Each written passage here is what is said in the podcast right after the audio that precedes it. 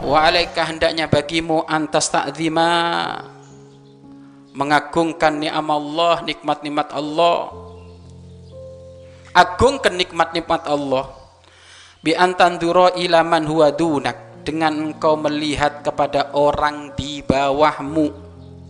Fi umurid dunia dalam urusan dunia. Agung kenikmat-nikmat Allah dengan engkau memandang orang yang di bawahmu dalam urusan dunia.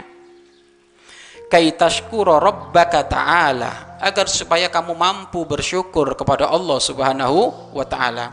Kunci ketenangan hidup biar hati itu nggak panas urusan dunia. Biar hati itu nggak panas nggak kelilipan kata bahasa Jawanya. Nggak kelilipan bab dunia. Biasakan engkau memandang yang lebih bawah darimu urusan dunia kamu kalau sudah pakai punya kerudung warna putih tidak perlu kamu melihat orang yang kerudungnya pelangi.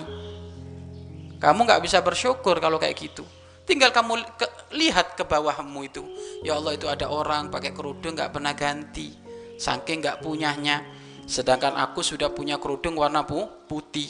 Makanya kalau orang itu biasa nonton ke bawah, ngelihat ke bawah, hidupnya tentrem tenang. Tapi kalau bisa biasa ngelihat ke atas, maka ketahuilah kenikmatan yang besar di hadapan matanya seakan-akan kecil bahkan tidak ada karena matanya jelalatan urusan dunia.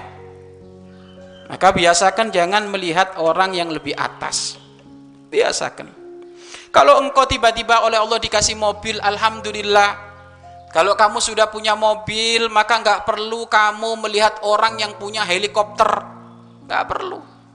Nanti kamu nggak syukur kamu kalau kayak gitu itu. Sedangkan disepakati oleh para ulama idza zada dunyahu zada zada fakrohu. Kalau orang itu dunianya tambah, kefakirannya semakin tambah. Dunia yang tidak disyukuri, kefakirannya semakin tambah dia itu. Maka lihat di bawahmu itu. Yang punya sepeda pit, ngelihatlah orang yang nggak punya sepeda.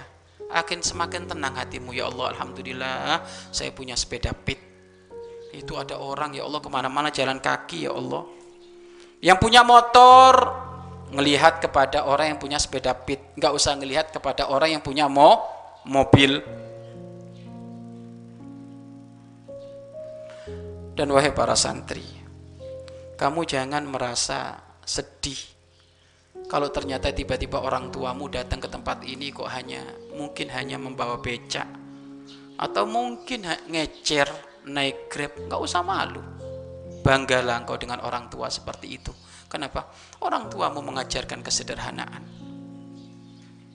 Kalau memang ternyata ada orang tuanya ke sini bawa mobil ya syukur. Ya nggak usah bangga banggaan ada sebagian orang itu masya Allah ini yang anak-anak anak bebel, anak durhaka itu. Diceritakan anak-anak kuliahan ini.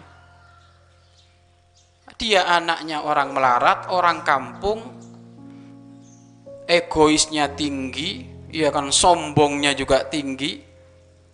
Sehingga apa? Kalau dikirim orang tuanya, orang tuanya biasa kalau ngirim kan pakai sepeda pit itu ngomong, Pak, Pak, jangan ke kampus sih, Pak. Saya malu, Pak Lu terus gimana anak nanti ngirim duitnya? Sudah ketemuan di halte bis aja. Ketemuan di halte bis. Jadi nggak mau bapaknya ke kampus katanya malu karena naik sepe sepeda. Anak kurang ajar ini. Hmm? Duitnya diambil. ya kan? Sudah gitu setelah di halte bis langsung mana-mana cepat cepat cepat cepat. Diambil langsung pulang pulang pulang sana pulang pulang. Kok bisa anak kayak gitu tuh? Hmm? Jangan kayak gitu Naya. Yang bangga kok. Kalau ada orang tuamu tiba-tiba datang kamu papa. Dipeluk, dicium. Beliau Masya Allah, apa nggak usah ngirim. Udah cukup gitu loh. Jadi digedekan, bukan direndahkan kayak gitu.